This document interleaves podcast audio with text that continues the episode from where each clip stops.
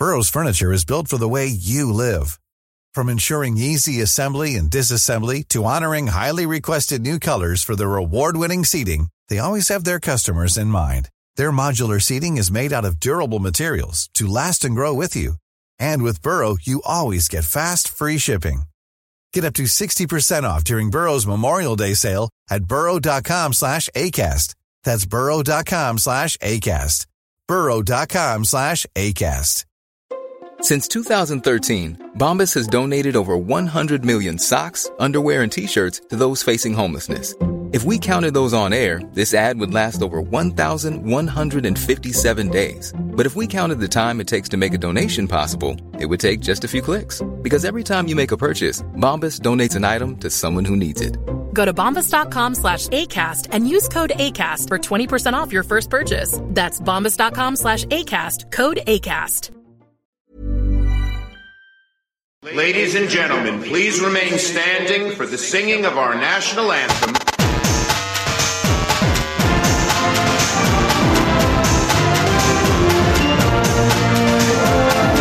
Brexit means Brexit. My administration has accomplished more than almost any administration in the history of our country.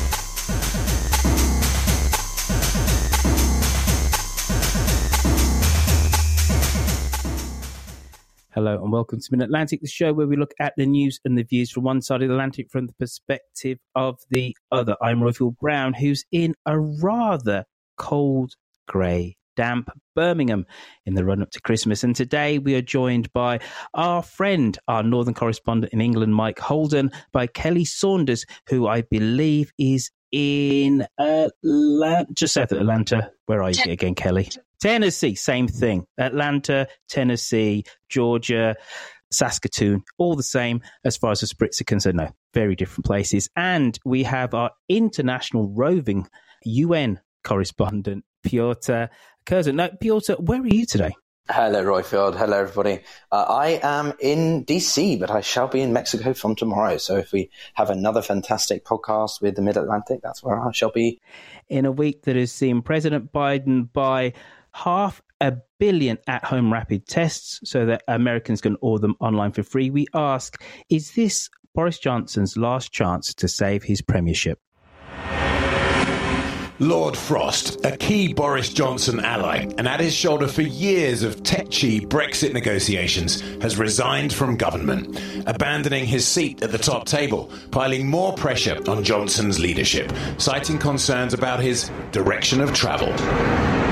It caps months of disquiet in the Brexit wing of the Tory party over slow progress in Northern Ireland, a perceived authoritarian COVID policy, and expensive net zero commitments.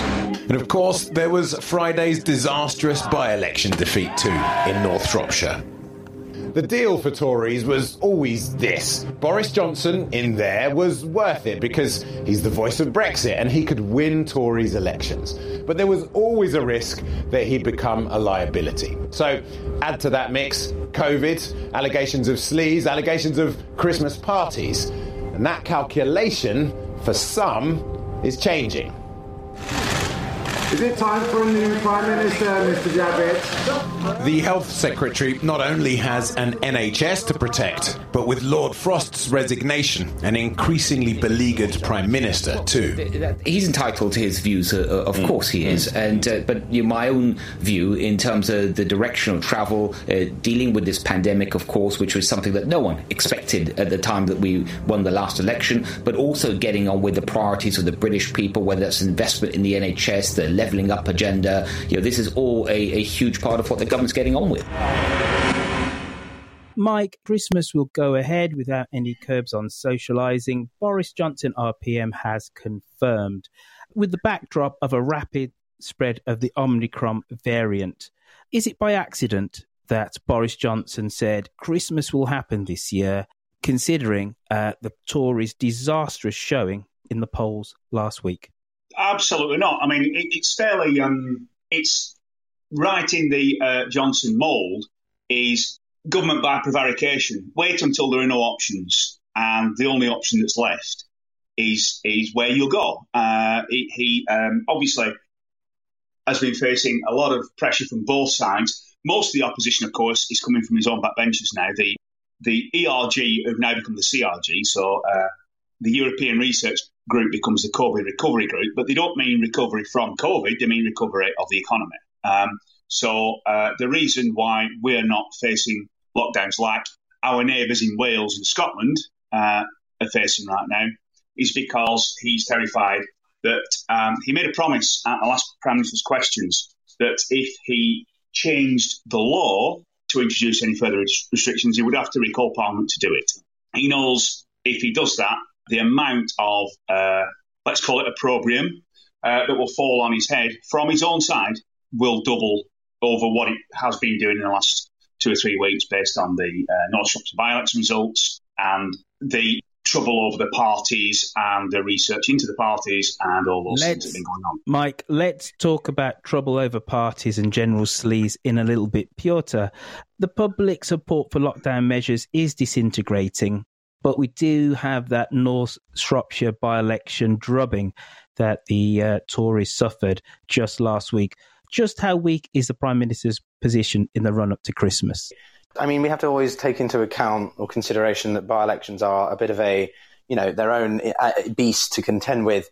But you know, the Liberal Democrats are still, I think, still on the uh, on the climb back up from their punishment in, in joining the Conservatives in 2010 15. But you know, they are the party that, that moderate voters go to. They they, they are in, in a way a party of protest. Um, so I think that that bodes well for, for the Democrats in certain ways. You know, I, I think that if they can get together there themselves, I think it can it can be even more concern for the prime minister. Um, given Keir, Sir Keir Starmer has, you know, moved the party more to the centre centre left of for Labour, you know, there is potential for there to be. We've definitely seen the Liberal Democrat voters moving out of the way for, the Labour voters and, and this tactical voting taking place. So I, I, if you know, I think that that's something that could happen in the future, which would put pressure on Boris Johnson. Um, and obviously the revelations about his wine and cheese evenings uh, and and just not abiding by any of the laws that he uh, he, he imposed. That being said. I do think that as we're seeing Omicron beginning to show signs that it may be more of a transmissible virus, but not also as intense as Delta, people could be appreciative of Johnson refusing to shut down the country as much as last year. But uh, we shall have to see. Mike, is this a time where we can see that Boris Johnson's perceived strengths are now definitely his weaknesses? That in the middle, um, what's going to be a long, cold, hard winter with strain on the National Health Service. Uh, we need someone who's uh, a steady hand at the tiller, somebody who, dare I say, is as sober as a judge and, and charisma free. What we want is a technocrat running the government. And what we still have is the, the guy next door, the slightly bumbling, jokey uh, person you'd want to have a pint with down the pub. And uh, this country is riven. And if we don't have Brexit as, as a major issue, does that mean that Boris Johnson and his messaging is all the weaker now? Well, I think you're absolutely right. Uh, in, what you said, said, at the start there is that um, what were perceived as Johnson's strengths, i.e., his um, boundless optimism, even in the face of adversity, is now turning into a weakness in that uh, when it's a very serious time, and increasingly most people, apart from, as I said, a few uh, CRG uh, maniacs behind him, are seen as a very dangerous time. He's still the bumbling optimist, and it's suddenly being seen as a, a weakness, yes. And the, the, the thing that that has got many prime ministers before and that has got many politicians before is not lies, it's not corruption, it's hypocrisy. And what he's demonstrated time and again recently is the rules don't apply to me.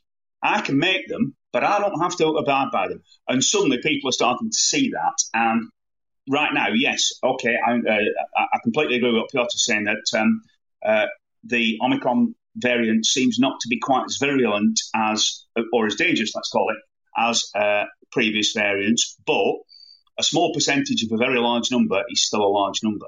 I mean, he literally said this week, we will not hesitate to act, but not just yet. Where do you go with that? Good question. Where do you go with that? Piotr, North Shropshire was the second most supposedly safe seat, uh, which the Tories have lost this year. Are Tory MPs right to think that their stonking majority that they got in the last election is actually relatively brittle, relatively weak, as I kind of hinted at?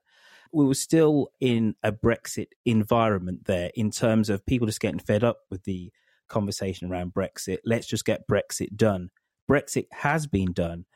Is this going to be a case of the Liberal Democrats uh, in the next election winning a whole load of supposedly safe Tory seats?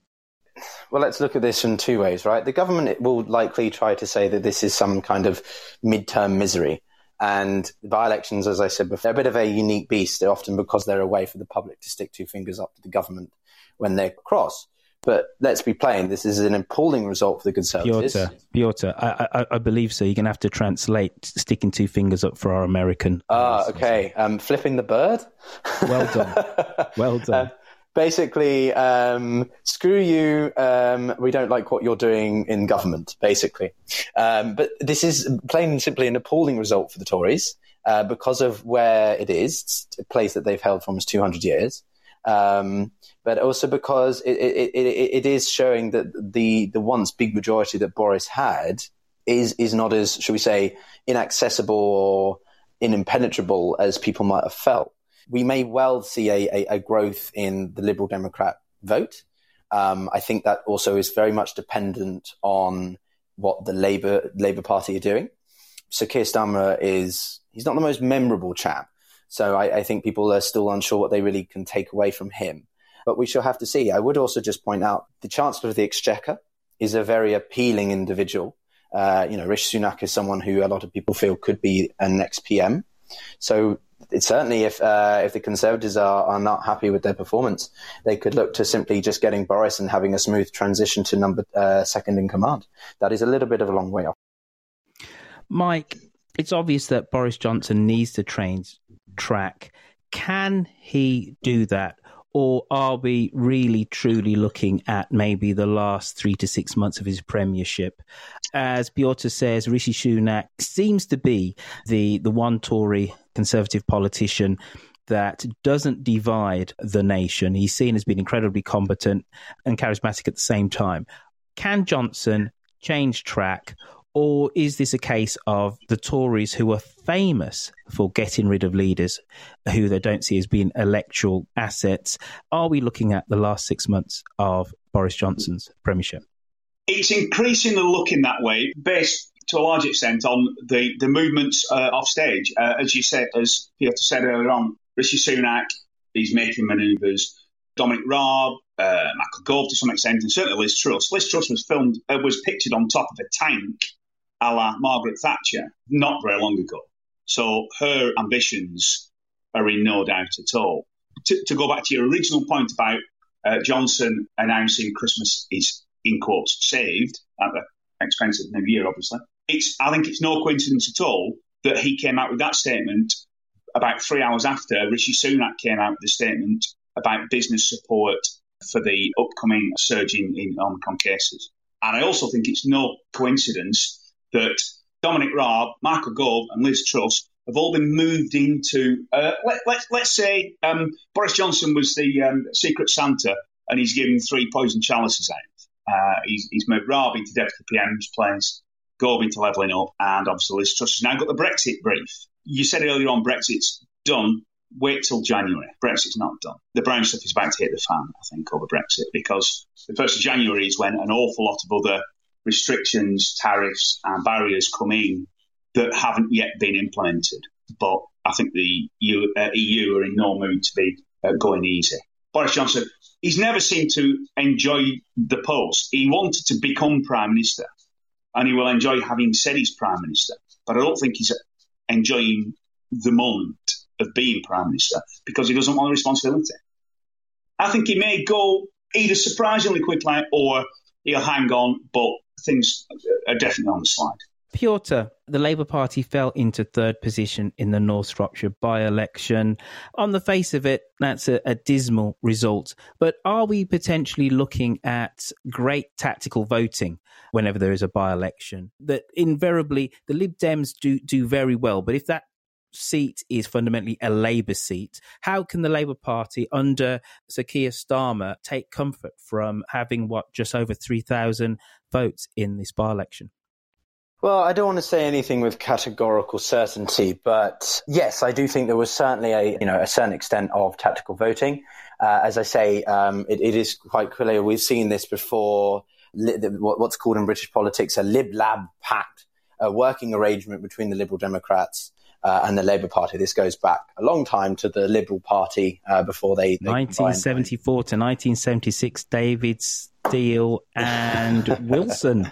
there you are. You see, long before I was on this on this earth, so that historical context much Unfortunately, I, I, was. um, but thank you for that. No, but absolutely. So I, I think it's quite clear that there was a should we say at least an informal degree of arrangement, perhaps between um, uh, party members to uh, to sort of you know move out of the way and allow the Liberal Democrats to run for this because of how generally more rightward leaning the um, this area was. That the Liberal Democrats had more of a likelihood to, to win it than, um, than Labour. I would also just say that you know in terms of British politics on the whole, Brexit is still very much a prevalent factor in, in the way that people are motivated. Um, most people, I think, would agree that at the moment, whether or not we're returning to sort of a more traditional Labour versus Conservative, left versus right, but Brexit has been the, the driver behind how people vote. Whether you you know you vote either to remain or to leave, and that's you know that's what made the Conservatives win the sweeping majority but uh, Piotr, in 2019. Piotr, um, very, very obviously, the, the full ramifications of Brexit haven't hit the great British public. However, we have had petrol shortages, we've had supply chain issues, we have this weird constitutional arrangement now with a sovereign bit of our territory, Northern Ireland, which is still part of the customs union. So, so whilst there are still things to work out, don't you think that the great British public have basically said we have the arguments about whether we should leave or stay in, they're done, we've left it's really surprised me considering the amount of problems. The fact that McDonald's you couldn't even get milkshake at one point uh, for for a week during the summer, all because of Brexit and, and tariffs. That people haven't turned around and said, "My goodness, we've made a mistake here." Ideologically, we have moved on. That's not to say that there won't be ramifications, there won't be uh, a load of things to get through. And surely because of that, flaws in terms of Boris Johnson have been exposed. I, I certainly grant you that what my main emphasis is that prime, the distinctions in which people vote in the way that they have done for much of, say, 2000s and early 2010s was, was driven between, you know, left to right. Um, but the, the added dimension of Brexit, I think, um, clouded that it's difficult to fully, I think, assess at this point just how the, the political climate may be reversing back because of COVID. That makes it extremely difficult to assess because the Tory government are the only ones really in power. The, the, the Labour Party were nowhere. They didn't have any viable candidate at the time. And then there's not really been, there's not been any desire for an election COVID because no one would either go or because don't forget, we've had how many elections in the past five years, six years, four. So that's, I think the British public just don't have a stomach for another election at the moment. So, uh, respect, irrespective of the, the dimensions on or the political spectrum where people motivations, I, even if there, there was an election, I think the turnout would be pretty low anyway, unless they've just had it with Boris Johnson. But that's, uh, that's a, it's a difficult question for sure. Ryan Reynolds here from Mint Mobile. With the price of just about everything going up during inflation, we thought we'd bring our prices down. So to help us, we brought in a reverse auctioneer, which is apparently a thing. Mint Mobile unlimited premium wireless. Ready to get 30, 30, bit to get 30, bit to get 20, 20, 20, bit to get 20, 20, bit to get 15, 15, 15, 15 just 15 bucks a month. So, Give it a try at mintmobile.com/switch. slash $45 up front for 3 months plus taxes and fees. Promo rate for new customers for limited time. Unlimited more than 40 gigabytes per month slows. Full terms at mintmobile.com. Hiring for your small business? If you're not looking for professionals on LinkedIn, you're looking in the wrong place. That's like looking for your car keys in a fish tank. LinkedIn helps you hire professionals you can't find anywhere else, even those who aren't actively searching for a new job but might be open to the perfect role. In a given month, over 70% of LinkedIn users don't even visit other leading job sites. So start looking in the right place. With LinkedIn, you can hire professionals like a professional. Post your free job on linkedin.com slash people today. Millions of people have lost weight with personalized plans from Noom. Like Evan, who can't stand salads and still lost 50 pounds. Salads generally for most people are the easy button, right? For me, that wasn't an option. I never really was a salad guy. That's just not who I am. But Noom worked for me. Get your personalized plan today at Noom.com. Real Noom user compensated to provide their story. In four weeks, the typical Noom user can expect to lose one to two pounds per week. Individual results may vary. Let's move to the other side of the Atlantic and the machinations of Senator Joe Manchin. It has been quite a day, a war of words breaking out between the White House and a fellow Democrat, West Virginia Senator Joe Manchin, who, as you mentioned, told Fox earlier today he will not be supporting the president's social and climate bill, better known as Build Back Better. Manchin telling Fox he believes this measure is not only too expensive, but simply goes too far. I've always said this, Brett. If I can't go home and explain it to the people of West Virginia, I can't vote for it. And I cannot vote to continue with this piece of legislation. I just can't. I've tried everything humanly possible. I can't get there. You're done. This is this is a no. This is a no. Up until this weekend, the White House made it seem like it was likely that they were going to be able to reach a deal with Manchin. Now it almost is hard to believe it, but the gloves have come off. The White House is ready to fight Manchin publicly. In a statement released today by the press secretary Jen Psaki, she, she writes Senator Manchin's comments this morning on Fox are at odds with his discussions this week with the president, with White House staff, and with his own public utterances. We're now joined on stage by friend of the pod, uh, Chris Brandon. We have super duper friend of the podcast, Kelly Saunders, Justin Higgins, John Goodison, and we have Sylvester Annie Jr. First question I'm going to throw to you, Justin Higgins. Exactly what is the Build Back Better Act and why was it so problematic the Build Back Better Act was the second part of, and I'm quoting from the Biden administration, the second part of their infrastructure bill. The first infrastructure bill was roads and bridges and train tracks and airports and drinking water and energy. And that got passed on a bipartisan margin in the Senate and in the House. This is a roughly $1.75 trillion more human infrastructure piece of legislation. So, what is in the 1.75 trillion in spending.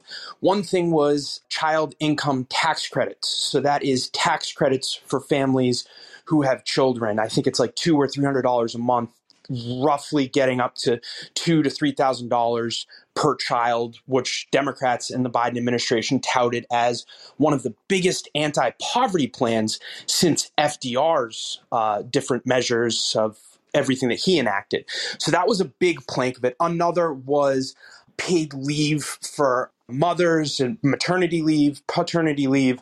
Another aspect of it was helping subsidize daycare in the United States. I'm not sure how it is in the UK, but daycare is very expensive for young parents. So this bill would also go to that. This bill would also expand healthcare for elderly people. It would act to um, pay more for caregivers. And I could go on and on and on. But the reason why this was problematic, it's the way you need to look at it is you can't just look at it from Joe Manchin's uh, spectrum or paradigm or eyes. It's really what can the Biden administration do to satisfy Joe Manchin and Kyrsten Sinema. And the reasons why it were problematic is a couplefold.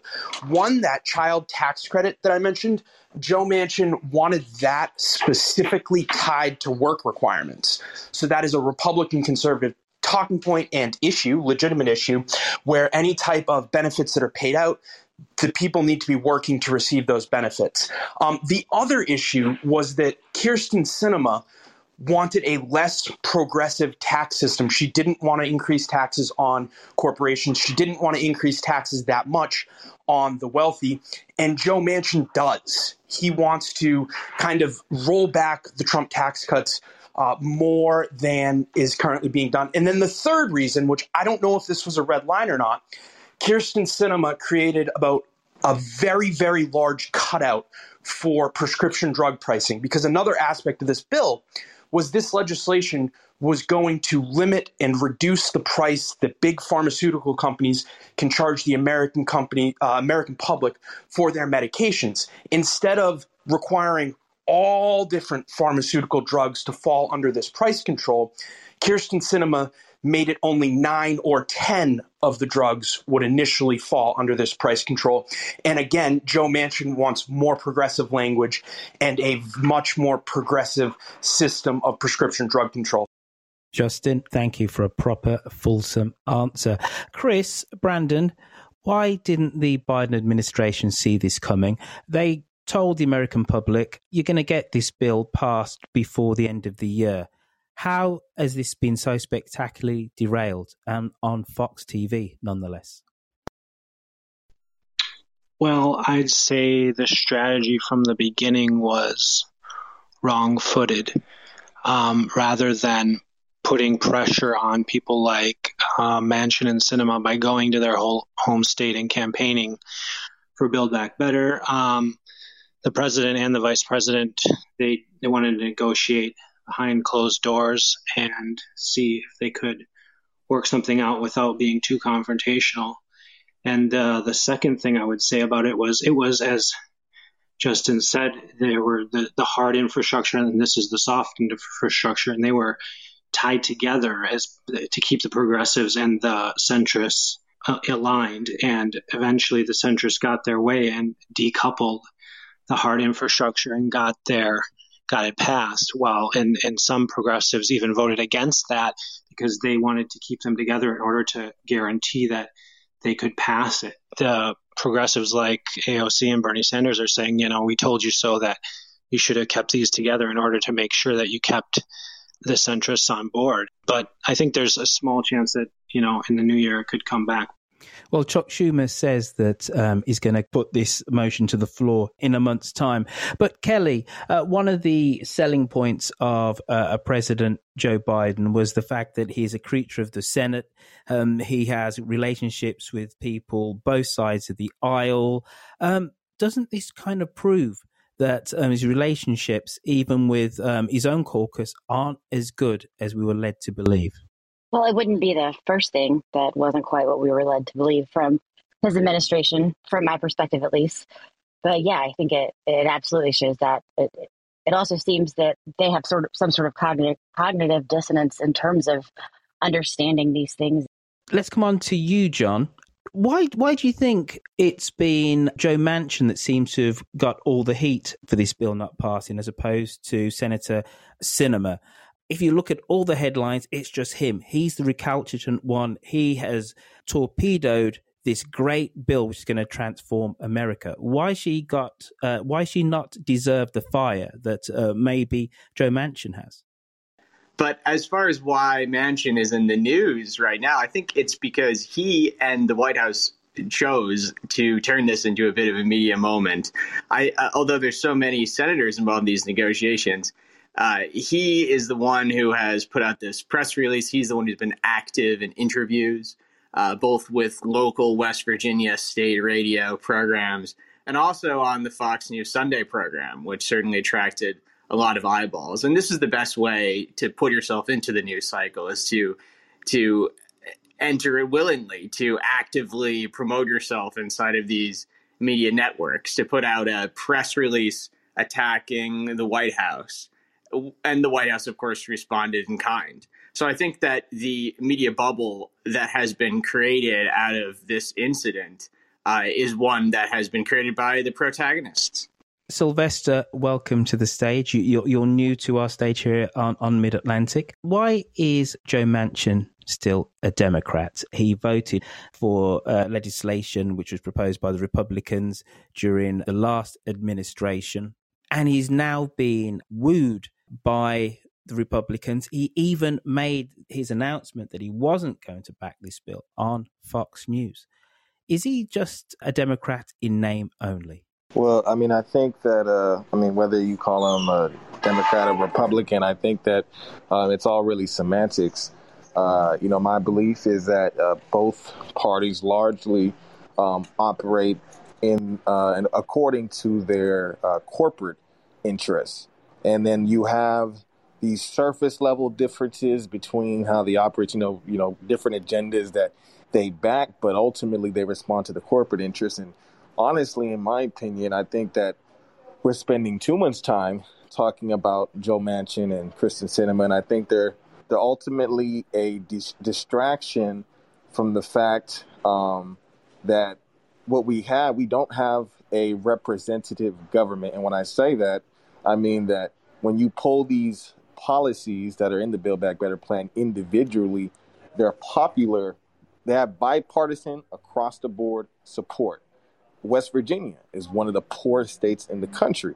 So for one senator to quote unquote seemingly be, you know, not advancing an agenda that would specifically help out his constituents and are broadly popular amongst the country when polled individually tells me that it's a distraction from the system, the corporate system that upholds and allows Joe Manchin to be this caricature of a cartoon villain that drives a Maserati, is at the head of a coal plant, and is also overseeing whether or not we pass green climate legislation. I, I want to go back to you, Kelly. What is the way forward for for this bill? It's not unpopular with the American people, but there seems to be this stumbling block in the Senate. Are we just going to have a watered down version of the bill?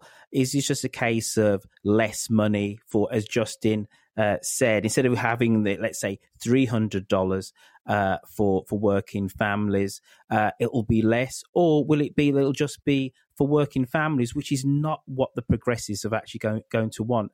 Um, is this just going to be horse trading to get it done, or will there have to be something much more substantial, or will we even lose the bill? What's your gut, Kelly?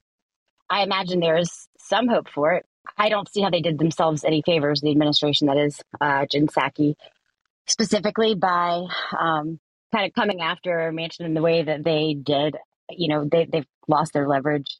As far as what the bill is or could look like if it were to be passed and how the the public is going to feel about it. Um, you know, I don't even know if that matters. It seems as though they really reach for the stars. So, you know, if they, I guess, if they can take a more moderated perspective or have a more moderated perspective and truly negotiate, then I, I guess something can come about. But uh, I think they've backed themselves into a corner to, to some degree. Sylvester raised a really interesting point, Justin. He talked about kind of corporate interests. Is it by accident that Senator Joe Manchin, who is a, a relatively wealthy man, has lots of coal interests and uh, he represents not only those but also uh, should be primarily the good people of west virginia and it's traditionally a coal mining state. Is he fundamentally truly just looking after the interests of his constituents let alone his financial ones? And is he incapable of basically looking past that, considering that the coal miners today have actually said, no, we need you to back this bill because this will help there to be greener industries uh, to replace uh, the, the coal mining ones, specifically in his state and in other coal mining states. Um, so I'll start with that last bit first, the coal miner union. What you just said was the coal miners union came out saying Joe Manchin needs to support this bill.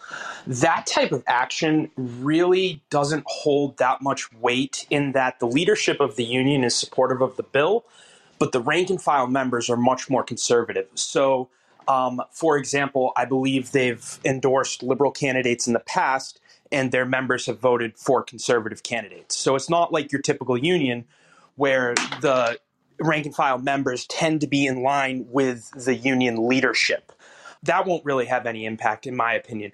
Um, as to your second question, I'm not in Joe Manchin's head. Um, I'm not arrogant enough to say that he, what his motives is explicitly are. I can only go off of the members of Congress and the Washington Post New York Times reporters that we've spoken to.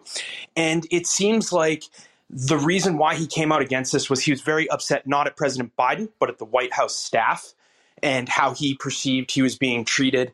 And um, also because of everything that I mentioned, it's not the top line number. He's fine with 1.75 trillion. it's and he's fine with climate spending. The climate change spending numbers he is okay with. It's how is that money going to be allocated?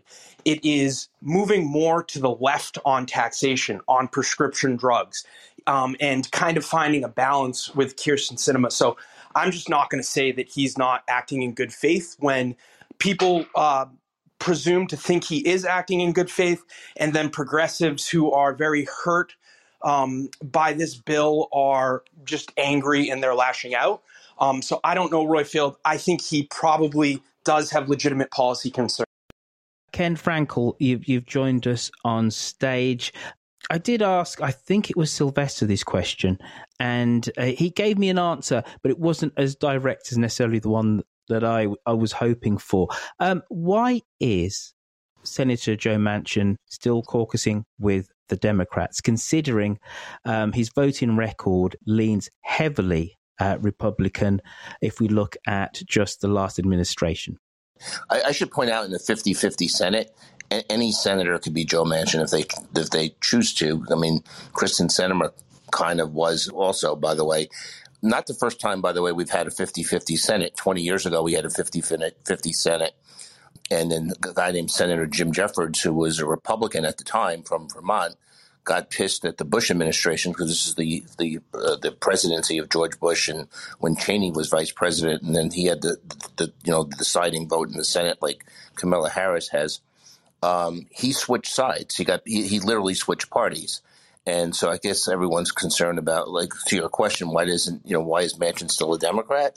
Because West Virginia is an interesting place. I mean, it's a place that elected, you know, Jay Rockefeller. Okay. I mean, think about that. A Rockefeller is poor, for, as a senator and a governor from one of the poorest country, states in the country. Now, Jay Rockefeller ran as a Democrat there, even though his his um, uh, Nelson Rockefeller uh, was governor of New York was a was a was a Republican. So um, there's all sorts of strange things about that. Um, what you end up with um, when you have people who are sometimes you know poor, like in West. I mean, I, I would actually say this about West Virginia they they may have democratic feelings like coal miners union support and all of that. They're traditionally lean Democrat, but they also have social values that tend to lean Republican. So they're kind of split. And you know, I, I think the thing that I did want to mention, by the way, um, Trump won West Virginia by 46 points, and Manchin barely won his reelection. Um, when I say that any one of the senators could be Joe Manchin, you could go look at someone like Jon Tester who represents a Democrat who represents Montana, also a rural state, um, also a state that tends to historically been you know more Republican. Um, but Trump didn't win Montana as mu- by anywhere near what he won West Virginia by. In fact, he won by 16 points, which is still good, by the way, but it was down from a 20 point spread. And Jon Tester really has been very quiet, other though he he and Joe Manchin were the two Democrats who voted against a vaccine mandate.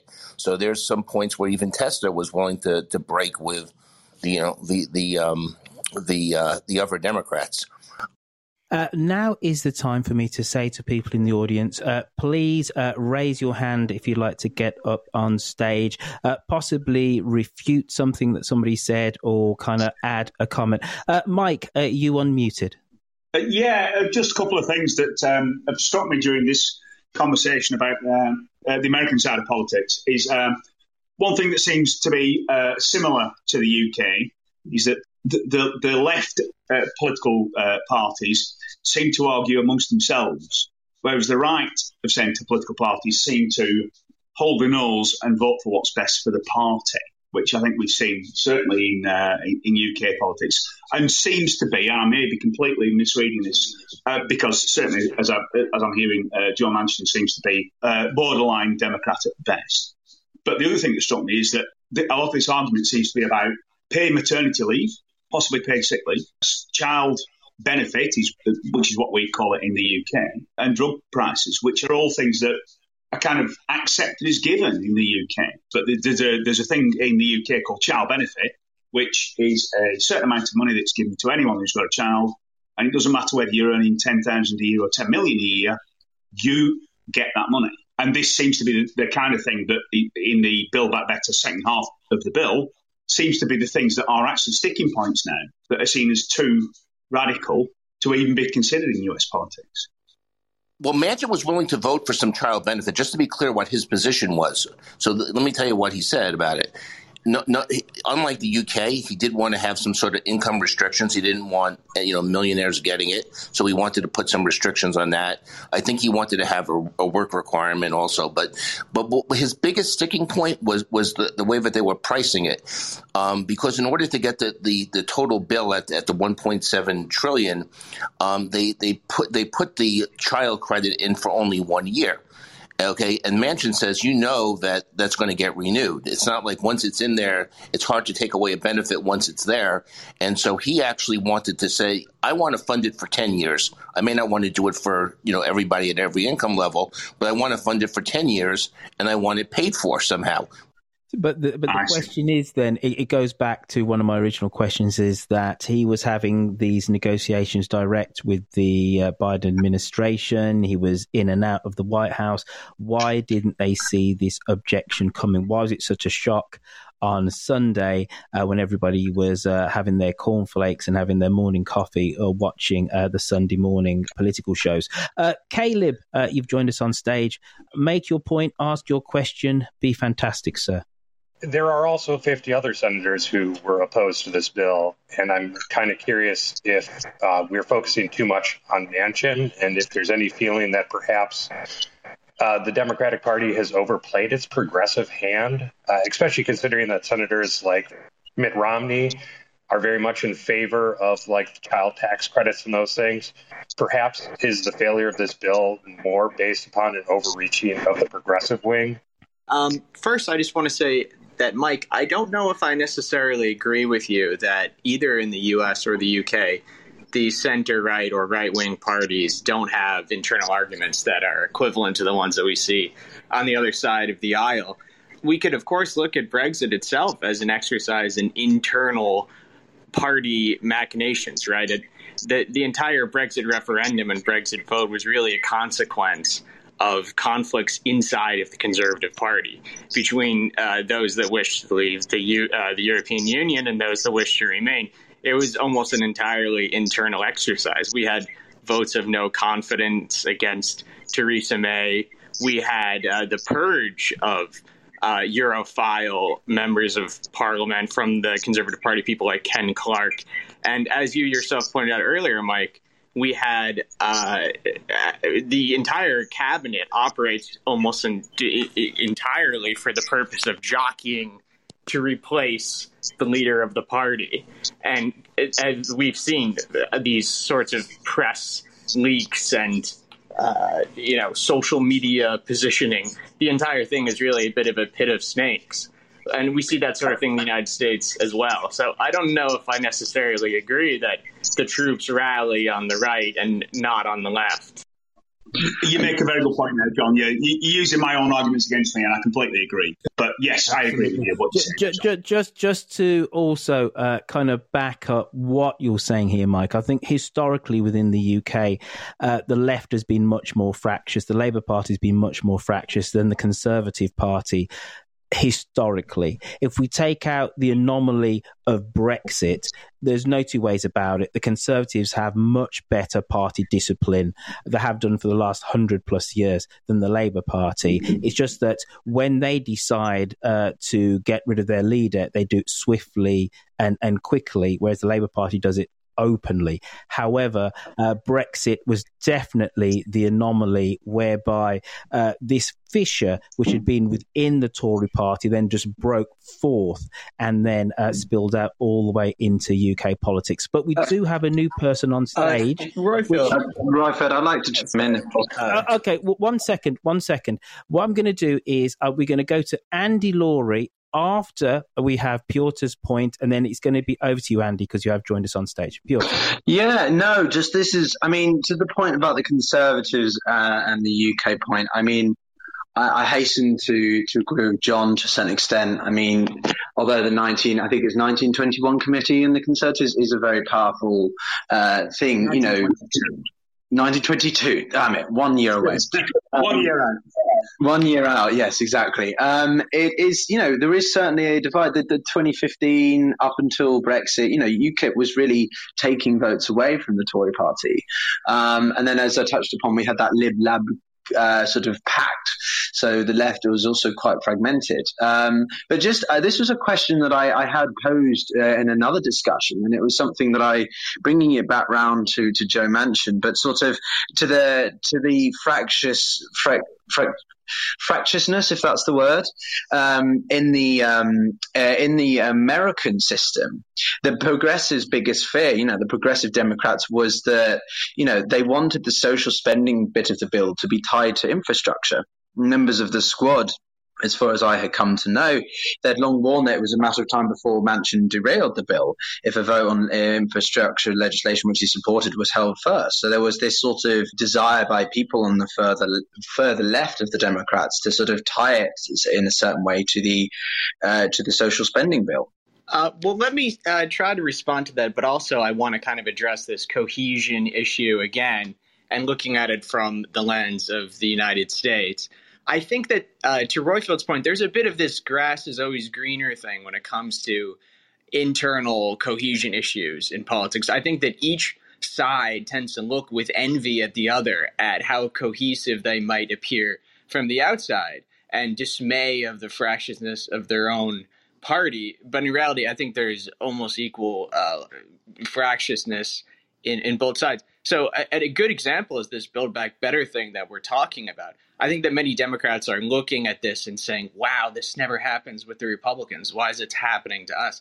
But the truth is that almost the exact same thing happened to the Republicans when they had the trifecta after the 2016 elections. And that was over what was called the American Health Care Act, which was the attempt to, uh, as they characterize it, repeal and replace the ACA, the Affordable Care Act. If anyone remembers the famous thumbs down from Senator John McCain of Arizona, uh, then perhaps you remember that almost the exact same thing that just happened with Manchin happened to the Republicans when they were in power. Uh, they could not get 50 votes to repeal and replace the ACA because of defections inside of their own Senate caucus. It's really almost an exact mirror. Uh, as far as what this means for uh, the progressives and their strategy inside of the Democratic tent, uh, the thing is that the counterfactual is a bit of a difficult one.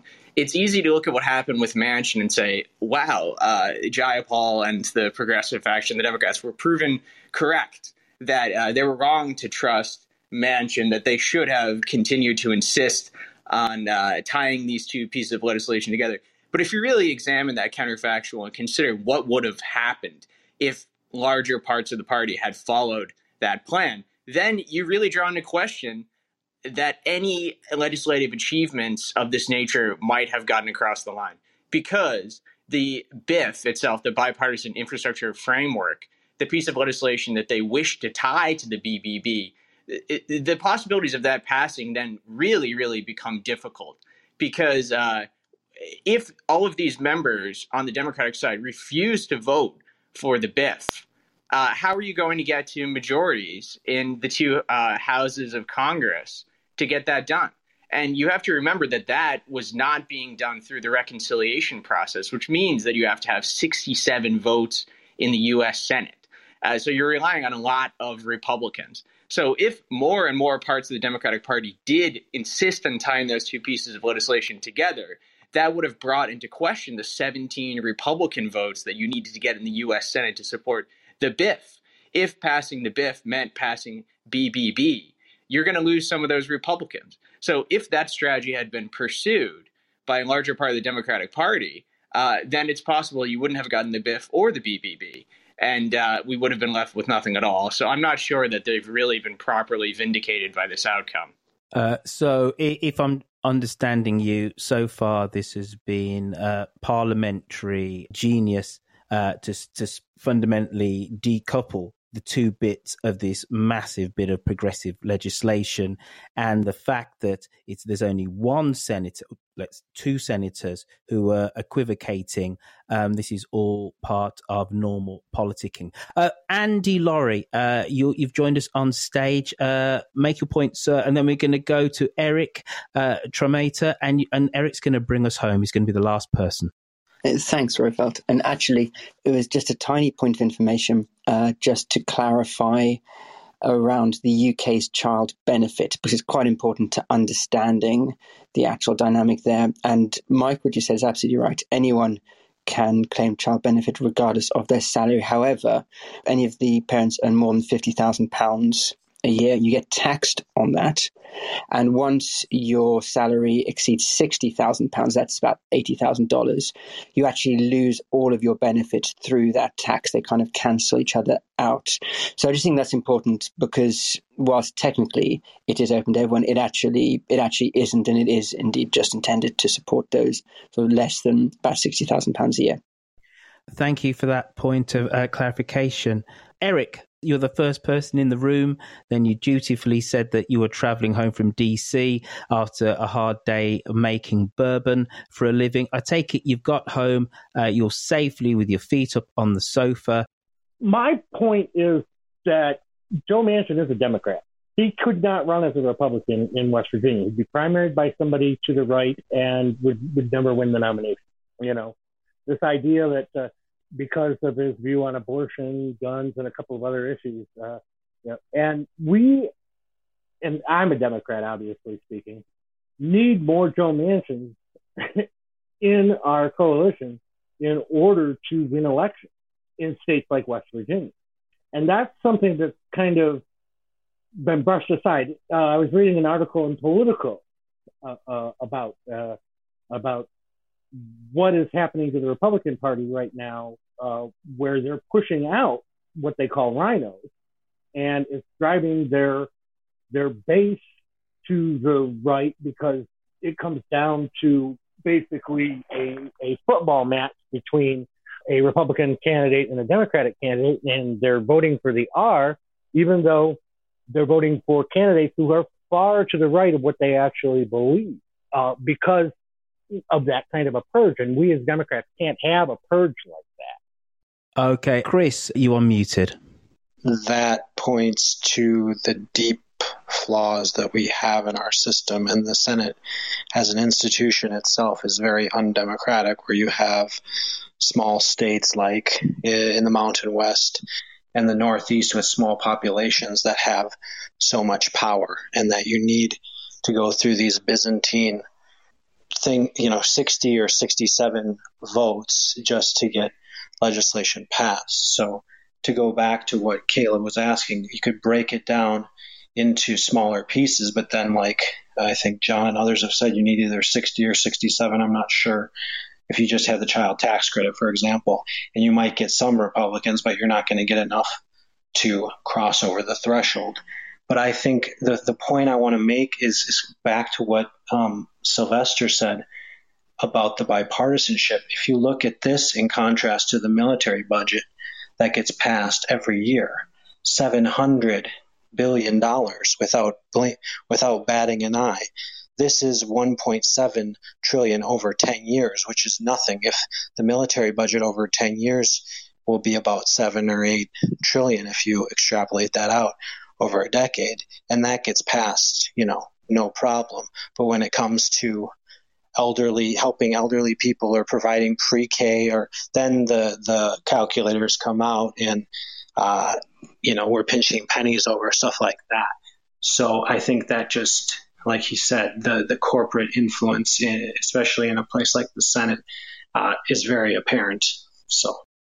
I, I just want to say you're right. I misspoke slightly when I referred to the cloture threshold at 60 votes. My mind had somehow gone back to the impeachment threshold, the two thirds majority, and I said 67. But you're right, it is 60. So it's 10 Republicans, not 17, that were required to cooperate with the Democrats on that BIF, the bipartisan infrastructure framework. So they still needed 10. I think my point is still the same, but the number is 67. Uh, sorry, 60 rather than 67. Uh, I think Eric kind of spoke to this previously, but I think there's been a bit of exaggeration as to the extent of Manchin's divergence from the Democratic Party. I think that he generally votes with the Democrats on almost all of the big ticket issues. And when it comes to West Virginia and its sort of political identity, I think it's worth mentioning, and it's possible that this was previously mentioned, but West Virginia has been the subject of quite a bit of political realignment. I believe in the 1990s, when uh, President Clinton was on the ballot, that West Virginia was the state that voted with the largest threshold of victory of all states to the Democrats. It mathematically could have been considered at the time to be the most staunchly Democratic Party affiliated state in the entire United States of America. And it went 180 degrees in the other direction in the subsequent two decades. So West Virginia isn't a state that has been a Republican identifying state for a very long time. It was the state that was the furthest to the left of any state in the entire United States very, very recently. So they've had quite a few uh, very significant senators from the Democratic Party, people like Robert Byrd. Uh, West Virginia uh, certainly is a state the Democrats can win, and they've proven that they can. And in a Senate where every single vote counts, and we're getting close to 50 50 again and again with each Congress. If I'm thinking back to the election of, of 1960, West Virginia was completely in the Democrats' pocket, but this was uh, a state which could still remember being helped by, by the New Deal back then. But it just goes to back up your point. But in a way, West Virginia is emblematic of the problem that left leaning parties have throughout the Western world, in that you have a large part of the electorate who are voting actually against their economic interests and, and identifying as some as something else. And this is a problem which the Labour Party has in those red wall seats in the north, these traditional working class towns who have now flipped to vote conservatives because they identify not as, as a class who do Labour for their primary income, even though that's exactly what they still do. And they've drifted away for whatever reason, not apportioning blame from the party which uh, has historically aligned itself with the interests of Labour. Eric. There's an unspoken thing about West Virginia's uh, switch to the Republican Party was about race. And it was 100% about race. What, what had happened was you had a series of candidates, the more kind of white nationalist uh, uh, part of the Republican Party uh, overtake their uh, the, take, their G- GOP in the early 2000s, and uh, that became the rallying point. And I mean, and it's unfortunate to say because West Virginia is not the only state that that's happened in, uh, but um, uh, uh, race and kind of fear of race was was the driving factor. Because if you poll Democratic, dem, small small d Democratic ideas and big D Democratic policies in West Virginia, they poll very, very well. You know, everything in Build Back Better polls very, very well. The Democrats don't. And the reason why is because they are associated with supporting minority rights. And, uh, you know, as someone who lives on the border of West Virginia, who goes there a lot, that's the only thing people seem to talk about in terms of politics. Mm. It, it goes to, to what I was saying, and John, I'm, going to come to you, but it was goes really to what I was saying, but you've more expertly put put your finger on it. I called it identity. They're identifying as, as something else, and the same phenomena has happened in the UK. But another way of of looking at it, without just through the prism of race, which I believe is an important one, is are you open or closed. And and and that's what definitely aligns those traditional working class towns uh, within the UK with traditionally um, blue collar and then have voted for the Democratic Party bits of America which have now fallen out of that orbit is are you do you believe in an ideologically an open world or a closed one? So hence you get Brexit where working class people who line up with the Labour Party's traditional um, manifesto voting for the right wing party because actually they do believe in a wall, and I mean a metaphorical wall. And then in the United states, you have the same types of people who are then pro even a physical wall, but it's also a metaphorical wall because they don't want necessarily an open world. And then there are other things that then play into that as well. Uh, John Goodison. Uh, yeah, I was just going to say that to Eric's point, if indeed the kind of racial resentment that Eric described has become a powerful political motivator in the state of West Virginia, it's really a historical tragedy, isn't it, considering the history of West Virginia? As we know, West Virginia was founded carved out of the state of Virginia because the state of Virginia wished to leave the United States and secede from the United States when they believed that the United States might abolish slavery. And West Virginia hoped to remain in the United States, even knowing that the United States was on the path to abolish slavery. So the state of West Virginia was founded because uh, they opposed uh, pro slavery sedition. Uh, they've got a bit of a proud history when it comes to those kinds of issues, and it's really unfortunate if that's the trajectory that, that they've found themselves in. We have Ashwin. Hello, Ashwin. And we have Oni. Micah, uh, you're, you're up next, sir. I've been listening in a little bit here and there, um, but, but, again, I'm I, as an American, I'm not really going to take a political side on, on the matter of with Joe Manchin. But what I will say is this: Joe Manchin is clearly the most powerful political entity that exists within the United States Senate at the moment. Almost everything has to go through his desk and has to be approved through his desk, whether it's a Republican legislation, which is rarely going to happen since the House is controlled uh, by the Democrats. Um, and so Joe Manchin is obviously going to continue to be this uh, major senator who controls uh, a lot of what the trajectory of the federal government is going to be going forward with. Now, the aspect of what's going to happen before the midterms, can the Democrats technically save themselves from a, a walloping in, in the midterm elections in 2022 and maybe get uh, this dichotomy with Manchin as basically the pseudo leader of the government when it comes to domestic lawmaking is quite difficult. Historically speaking, there's only been two times in recent memory. Um, I believe it was during Bill Clinton's presidency and then I think it was during Reagan's presidency where we saw the sitting president after their election during the midterms actually gain seats.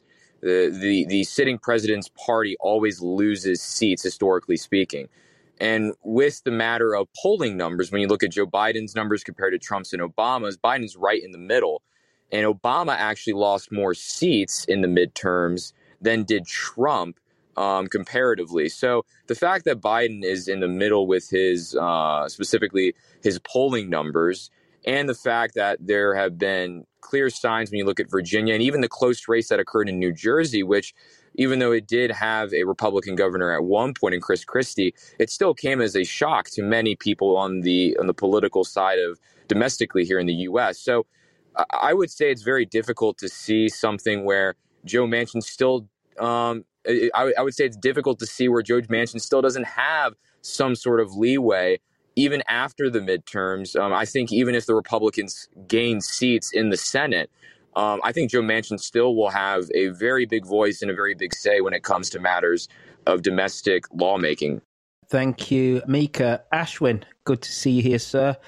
Oh, thank you, Roifield. Uh, I'll make it uh, short. Uh, sorry, I didn't hear the conversation prior about uh, Manchin, but you know, in my mind, ever since Manchin was elected in 2010, this is kind of how he's been. He's wanted to be the center of attention, and, and you know, the Democrats have needed him all that time. I think uh, I think it was John who mentioned the uh, the um, transition that West Virginia has kind of gone through from kind of the breakaway part of Virginia from the Civil War to kind of being, let's just say, I wouldn't say the, the thought process aligns to that mindset uh, nowadays. And so Manchin has kind of been that uh, stalwart for the Democrats in a very Republican state otherwise. And I guess what happened this week or from Sunday onward didn't really surprise me with Manchin. He'd, he'd always just, it seemed like if he had wanted to agree to having Build Back Better go through. He would have done so at an earlier stage. This has been dragging out for months, and it just seemed like he was waiting to, to drop the hammer. But to what you were asking Rick about before,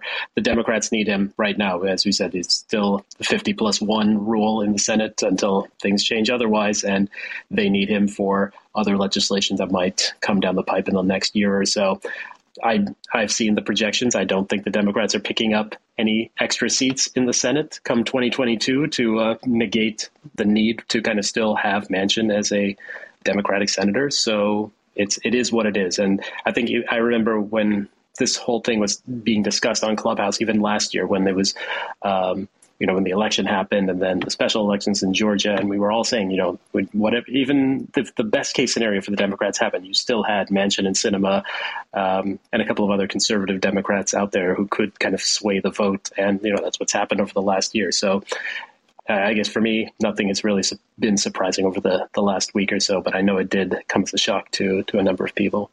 Thank you, everybody, for giving us an illuminating discussion on politics this week in the UK and in the US. So, we asked the question Is this Boris Johnson's last stand? And we had Mike Holden and Piotr Curzon weigh in on that. And then we moved to the other side of the Atlantic and we tried to get an understanding as why Senator Joe Manchin has got um, so much power when it comes to whether the Build Back Better bill is actually going to get passed and in what form um, that passing could could actually take. So I'd like to thank Eric Tremere, Mike Holden, Chris Brandon, John Goodison, Andy Laurie, Sylvester Annie Jr., Caleb Despins, Piotr Curzon, and Justine Higgins, as well as Ken Frankel and Kelly Saunders for joining us on this recording of the podcast Mid Atlantic. If you're in the audience, we basically do these shows every Wednesday or Thursday why don't you join